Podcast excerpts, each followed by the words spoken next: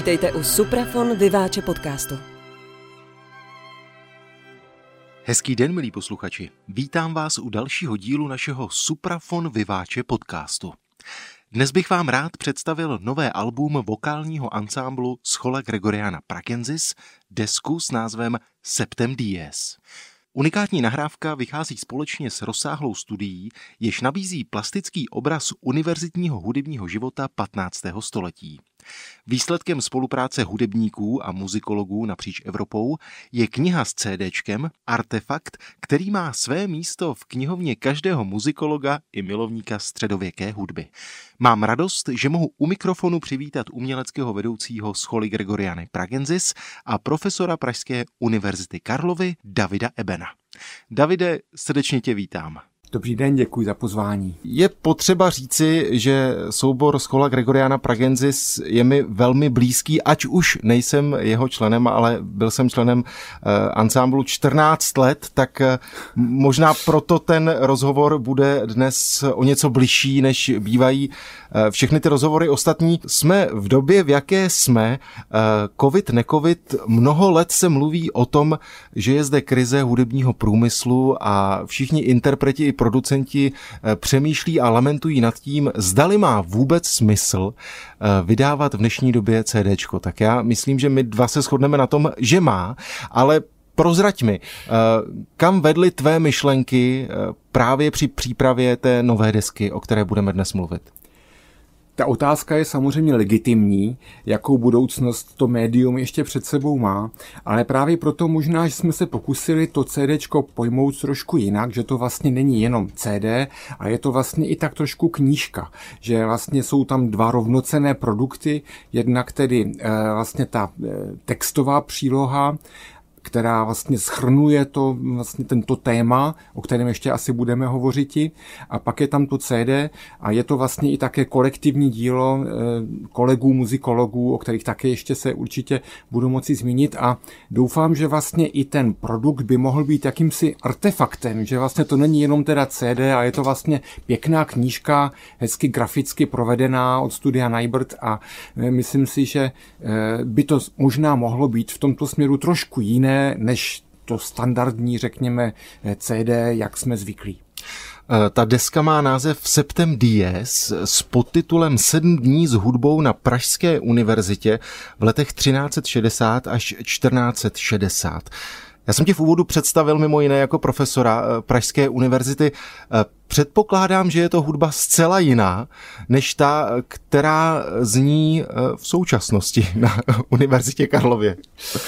Je tomu tak, tak teď vlastně nezní vůbec žádná hudba, že jo, hmm. nebo jedině přes eh, jaksi eh, eh, virtuální techniku, ale je to samozřejmě i pro mě trošku srdeční záležitost, tento projekt, protože opravdu jedním, řekněme, s takovým sdělením, které jsem považoval za klíčové pro tu desku, je, že studenti na univerzitě zpívali. A to nemálo, dokonce v každodenním provozu.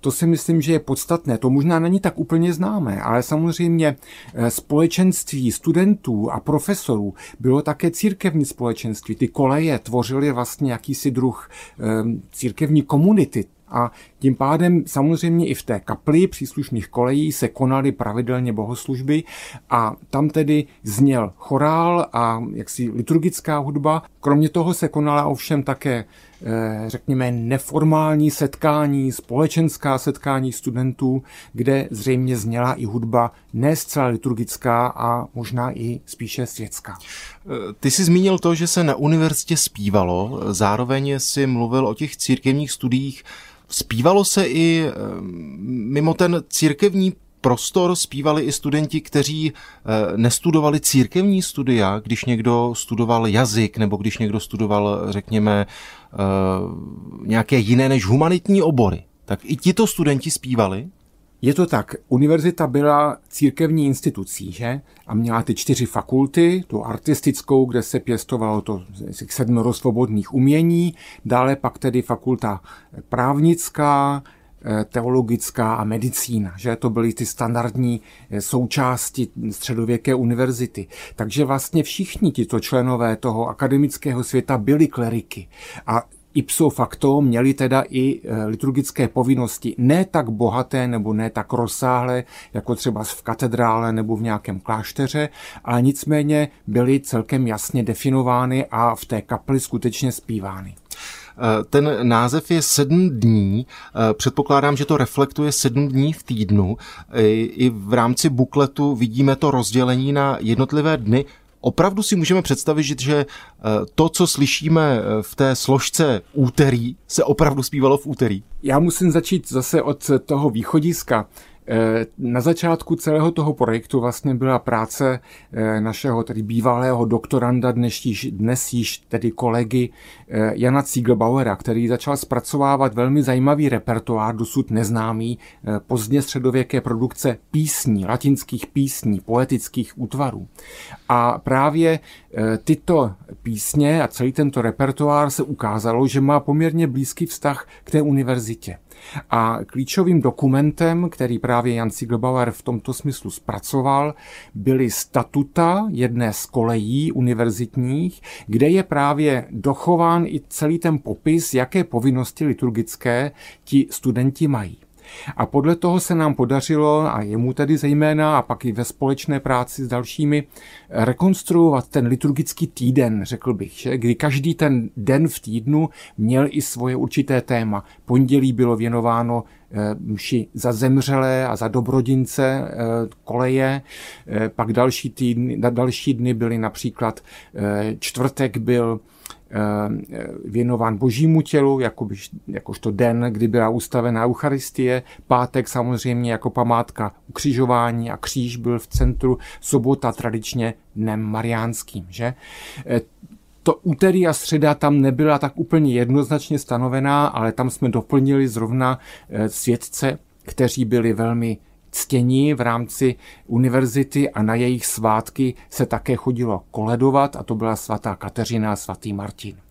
Eh, ty jsi zmínil Jana Ziegelbauera, ale vím, že těch spolupracovníků eh, byla celá řada a vlastně, když jsem se díval do toho bukletu a do toho soupisu osobností, se kterými si měl tu možnost spolupracovat, tak eh, to je v něčem unikátní i pro scholu. Je to tak?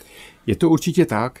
Eh, je to skutečně dílo kolektivní, zrovna ta tisková příloha, která vlastně je součástí toho CDčka, ta je tedy z pera Jana Ziegelbauera, ale podílela se na tom také kolegyně Lenka Hlávková, která převzala zejména repertoár vícehlasí, který samozřejmě hrál v tom univerzitním provozu také poměrně důležitou roli. Eh, Davide, dalo se zjistit eh, z archivních pramenů, jak zdatní byli zpěváci studenti univerzity? Tak eh, to, to je těžká otázka. Ehm, ne, nejsem si jist, že jsou v tomto směru úplně eh, jasné eh, záznamy, které by umožňovaly toto zrekonstruovat, ale máme ten program a je určitě pravda, že pro Pražskou univerzitu vznikl traktát, který se zabýval francouzskou notací. V roce asi 1369-70 v těchto letech vznikl tento traktát a byl to vlastně první traktát o vícehlasé hudbě ve střední Evropě. Tento traktát je tradován i potom dále v dalších opisech v jiných částech Evropy, zejména tady ve střední Evropě. A v tomto traktátu jsou zmiňovány jako příklady eh, francouzská moteta, která vypadají, že je tam, jsou tam jmenovány jako houska na krámě, že to je něco, co je obecně známé, že? Čili ten repertoár asi musel být znám a asi byl pravděpodobně i provozován. Když se ale eh, teď vrátíme k desce samotné, vrátíme se do těch let, o kterých mluvíme, tedy o letech 1360 až 1460, eh, napadá mě mm, z mého pohledu snadná otázka, ale nevím, eh, zdali snadné bude na ní odpovědět. Bylo kde brát, bylo kde hledat. Ty jsi zmínil Jana Ziegelbauera, který přišel s repertoárem, který se váže k Pražské univerzitě, ale vlastně jak obsáhlé byly ty prameny? Je to určitá skládačka, řekl bych. E, jsou některé prameny, které mají vztah k univerzitě, ale někdy můžeme toto zjistit i nepřímo. E, Honzovi Ciglbauerovi se podařilo například schromáždit a identifikovat i některé záznamy knihovnické. My máme některé záznamy o tom, jaké typy pramenů byly e, v těch knihovnách těch příslušných kolejí, právě v případě té Rečkovy koleje. A podle toho můžeme i docela dobře soudit, Eh, jak vypadal ten pramen, co v něm asi bylo zapsáno, protože když třeba je uvedený, že tam začíná ten pramen tím a tím zpěvem, tak vidíme zhruba, co to je asi za repertoár a co by tam tak mohlo být. Takže i toto bylo vodítko, podle kterého jsme mohli potom se dívat i do těch pramenů a najít ty příslušné zpěvy, které skutečně jsou doloženy, že ležely v těch pramenech v té rečkové koleje a určitě tam byly také provozovány. Eh, jak obstojí ty zpěvy, řekněme, jak obstojí ta hudba ve srovnání s tím, co se hudebně dělo v okolí, v západní Evropě nebo v jiných místech? Tak je předně nutno říct, a to bych možná rád také zmínil, že ten eh, počin založení univerzity ze strany Karla byl skutečně něčím naprosto výjimečným. A že to byla opravdu první instituce tohoto druhu na sever od Alp a na východ od Rýna, že? A vlastně v celé té německé sféře, říše a tak dále vlastně nic podobného nebylo. Byl to opravdu mimořádný počin a e, možná i musel být trošku i jakýmsi kulturním šokem pro tu Prahu, protože to znamenalo příliv opravdu eh, velkého množství intelektuálů, by se dalo říci, z celé eh, řady zemí, zejména z těch sousedních, samozřejmě z Polska, z Bavorska, ze Saska, ale jsou tam, když člověk prochází absolventy univerzity do roku 1409, tak je to tlustá kniha, že, kde jsou ty soupisy těch studentů a jsou tam i taková epiteta jako upsalenzis, že, čili švédové byli, byli litevci, byli lotyši, byli z Uher studenti a tak dále. Čili to byl skutečně tavící kotel, dá se předpokládat, že eh, každý přinesl i svoji určitou tradici, to, co se naučil ve své farní škole a, a ve svých, jaksi během svých studiích, ve svých původních zemích. A toto pak přinesl do té univerzitní společnosti a, a tam se tento odkaz dále prohluboval, dále rozvíjel a muselo to být jaksi velmi zajímavé kulturní prostředí. A jak je vidět, tak reflektovali i ty současné trendy z té Francie. Asi toto byl ten hlavní, eh, možná eh, no, ten, ten kadlub, odkud se to mohlo v, té, v těch Čechách šířit. Asi to nebyl dvůr Karla IV., tam asi to bylo trošku jiné, ale ta univerzita byla skutečně tím prostředím, kde tento druh hudby mohl kvést a byl i reflektován. Eh, kromě jednoho jediného treku jsou eh, zpěvy v latině. Eh, tušíme, jak se vlastně mluvilo v té době na univerzitě, jak mezi sebou mluvili studenti? No, tou Umgangssprache byla latina, že? Ale určitě Němčina byla známá, hmm. že? I mezi místními a mezi tím širokým okolím. E, myslím si, že to je zajímavá otázka. Já myslím, že na to jsou různé e, názory, ale e, určitě ta latina byl tím, ta lingua franca, kterou se jaksi v tomto prostředí komunikovalo nejvíc. Eh, na CD samozřejmě zpívá schola Gregoriana Pragensis, ale eh, tentokrát jste opět eh, přizvali zajímavého hosta. Já si vzpomínám v historii scholy to byla deska Agomo Fragilis, kde nespívala jenom schola, nebo potom projekt s buddhistickými mnichy, nebo deska s Jiřím Bártou. Teď jedna jediná žena na desce společně s vámi, je to tak? Ano, a už jsme ji slyšeli vlastně v té minulé ukázce, kdy doprovázela scholu právě v případě toho Kancia jde o eh, vynikající tedy interpretku středověké hudby Corinu Marty, která je jednak hráčka na zobcové flétny, ale také na klávesový nástroj dobový, kterému se říká klavisimbalum. Je to vlastně jakýsi předchůdce čembala, by se dalo říct, středověký. A zase se nám to výborně hodilo do té koncepce, eh, protože jinak jaksi s nástroji na univerzitách byl trošku problém, problém, tam spíše se na ně dívali eh, nevraživě, na obecně třeba dechové nástroje, ale eh, jak si klávesové nástroje ušlechtilé tohoto druhu, ty byly přijaty a tak jsme také byli moc rádi, že Korina přijala pozvání na tomto projektu. Jak je to možné, že vůbec z tvých úst můžeš vyslovit ty jako klarnetista, že v té době nebyly v oblibě dechové nástroje? Tak nebyl saxofon, že Saxofon ještě neznali, kdyby ho byli znali, tak určitě byl přijat všemi deseti, protože to je skvělý nástroj, ale... Davide, my jsme se bavili o pramenech, bavili jsme se o repertoáru, ale zajímá mě, kde byl k nalezení ten repertoár? Z čeho jste tu skládačku dávali dohromady a z jakých míst se vlastně všechny ty prameny sešly? Tak opravdu i pramen, po té pramenné stránce to taky byla skládačka. Eh, opravdu hodně práce tady udělal eh, kolega Honza Ziegelbauer, který transkriboval většinu tedy těch, těch kanciones, těch nově, nově objevených eh, písní, které byly různě roztroušeny i po Evropě. Důležitým pramenem byly například také zpěvy zaznamenané v kodexu Emeram, to je vlastně kodex, který je v Řezně a jeho autorem byl Pötzlinger, to byl vlastně eh, kantor místní řezenský, který ale studoval na začátku 15. století ve Vídni, kam tedy odešlo řada eh, profesorů eh, právě z Prahy, že když se zakládala Vídeňská univerzita a zdá se, že určitá složka tohoto kodexu je hodně ovlivněná tou tím pražským prostředím. Takže i z toho jsme mohli čerpat. Tady byla e, velmi důležitou e, osobností Lenka Hlávková, která se ujala transkripce některých těch e, více hlasích skladeb, které zde také zazní.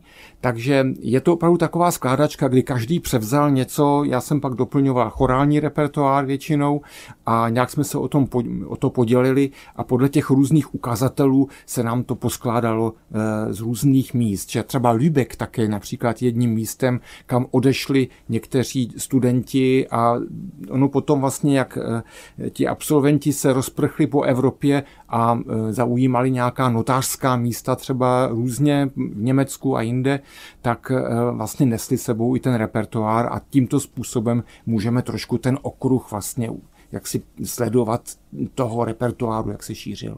Eh, repertoár scholy Gregoriány Pragensis je velmi široký, ale zajímá mě, jak se to zpívá, jak se to v schole zpívalo, právě ta hudba, kterou jste natáčeli. Já si myslím, že dobře. Já si myslím, že to je repertoár opravdu neznámý, v tomto smyslu jsem hrozně rád, že se to podařilo vlastně nějakým způsobem postavit na nohy celý ten projekt, ale je to hlavně velmi různorodé. Já si myslím, že každý se i se zpěváků a doufám i z posluchačů přijde na své, že to je opravdu velice pestrá složka. Tím, jak je to vlastně e, určitá směs toho liturgického a neliturgického a toho duchovního a maličko i světského, že? A, anebo obecně morálního a tak dále, je tam jednohlas, vícehlas, písně a tak dále, tak si myslím, že, že se to dobře zpívalo a doufám, že se to bude i dobře poslouchat. Eh, mám pocit, že všichni muzikanti na poli, řekněme, té klasické hudby to mají v rámci toho nahrávacího procesu tak, že vždy několik koncertů věnují právě tomu repertoáru, který pak posléze natočí. Eh, bylo to tak i v případě scholy, obespívali jste si ten koncertní program, který jste pak natočili? Maličko ano. Eh, trošku problém byl v tom, že vlastně jsme nemohli s Korinou zkoušet příliš dlouho, protože eh, vlastně ona také, jaksi její sídelní rezidence je Bázel a má tam svoje povinnosti na schole Cantorum Basiliensis, ale tak jsme vykorespondovali zhruba co a jak a pak to teda šlo raz na raz v jednu chvíli, ale měli jsme pár koncertů, vlastně ten řekněme, pilotní koncert před, těsně před natáčením proběhl u Pany Marie Sněžné a v říjnu. A tak to, tam jsme si to vlastně tak nějak vyzkoušeli na ostro a pak samozřejmě jsme měli v plánu po nahrávání e, s tímto programem opravdu i jet na různá další místa. Bylo to i v plánu, v kalendáři, leč covid tomu nechtěl, takže doufám, že aspoň něco doženeme e, teď v blízké budoucnosti. Máme termín e, v červnu na Koncentus Morávě v Mikulově, takže tam doufám, že právě k tomu teda už snad opravdu dojde a kde tento program z Brusu Nový můžeme také prezentovat posluchačům. Eh, vím, že Schola vždy velmi bedlivě vybírá prostor, ve kterém tu danou desku natáčí, tak eh, prozrať nám něco z té kuchyně příprav, kde jste natáčeli a jaký tým jste zvolili pro to natáčení? Já myslím, že obojí znáš, jak prostředí, tak i tým. Eh, vrátili jsme se do Milevské baziliky, která je fantastická, jak, je, jak architektonicky, tak tady akusticky. Je to tak inspirativní prostor a to je důležité. Eh, často dostávám dotaz, jestli by vlastně nešlo natáčet ve studiu, v zatlumené akustice, pak se tam přimíchá nějaký hal, že půjčíme si nějaký hal z nějaké katedrály, to se taky dá, že? Ale ono to tak nefunguje a nefunguje to tak ani pro ty zpěváky, to by si ty možná hmm. mohl i potvrdit, že i potřebuje ten zpěvák mít ten návrat té akustiky a když ta, akustik, když ta architektura je také ještě inspirativní a nějakým způsobem eh, ladí s tím repertoárem, tak určitě to je pro ten, vý, pro ten výkon rozhodně pozitivní. Je tam naprostý klid. No, tak eh, a relativně ano, na, na dnešní civilizovanou e, dobu.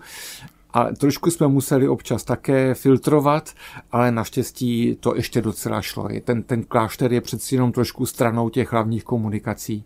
Tak ano. Davide, nezmínili jsme ta jména, tak nechám na tobě, aby si zmínil členy nahrávacího týmu. Já jsem byl velice rád, že vlastně toto eh, pozvání k projektu přijali velmi zkušení mistři zvuku i režie, a to jednak eh, Miran Puklický a Jiří Gemrod a jako mistři zvuku se tedy na tom podíleli Aleš Dvořák a Jakub Hadraba. Stejně tak i Aleš Dvořák byl potom eh, vlastně tím, který upravoval tu nahrávku a je autorem mastru. Davide, jsme v době, v jaké jsme, častokrát se překládají koncerty, mluvili jsme už o tom, že jste museli spoustu koncertů rušit, ale eh, vlastně jak jste reagovali se scholou na tu online dobu, na streamy, eh, jak ty vlastně vnímáš tu přenositelnost právě gregoriánského chorálu a středověké hudby v rámci streamu? Tak je to samozřejmě velmi obtížné. Teoreticky by se dalo říct, že třeba z liturgie se dá v podstatě přenášet i možná bez publika svým způsobem. Tam ten potlesk není nutně součástí toho vystoupení, jako třeba když jsou koncerty České filharmonie, ale e, stejně je to obtížné. Samozřejmě e, ta, ta nařízení byla jasná a e, omezení zejména pro zpěváky byly striktní, takže bohužel jsme tady k ničemu takovému se e, nedostali, ale doufám tedy, že to pomaličku budeme moci zase dohnat. E, Davide, ať se daří desce, ať se daří tobě, ať se daří schole, prosím, vyřiďme pozdravy všem členům, no a budu se opět těšit brzy na viděnou. Moc děkuju. Taky moc děkuju a rád vyřídím všem kolegům.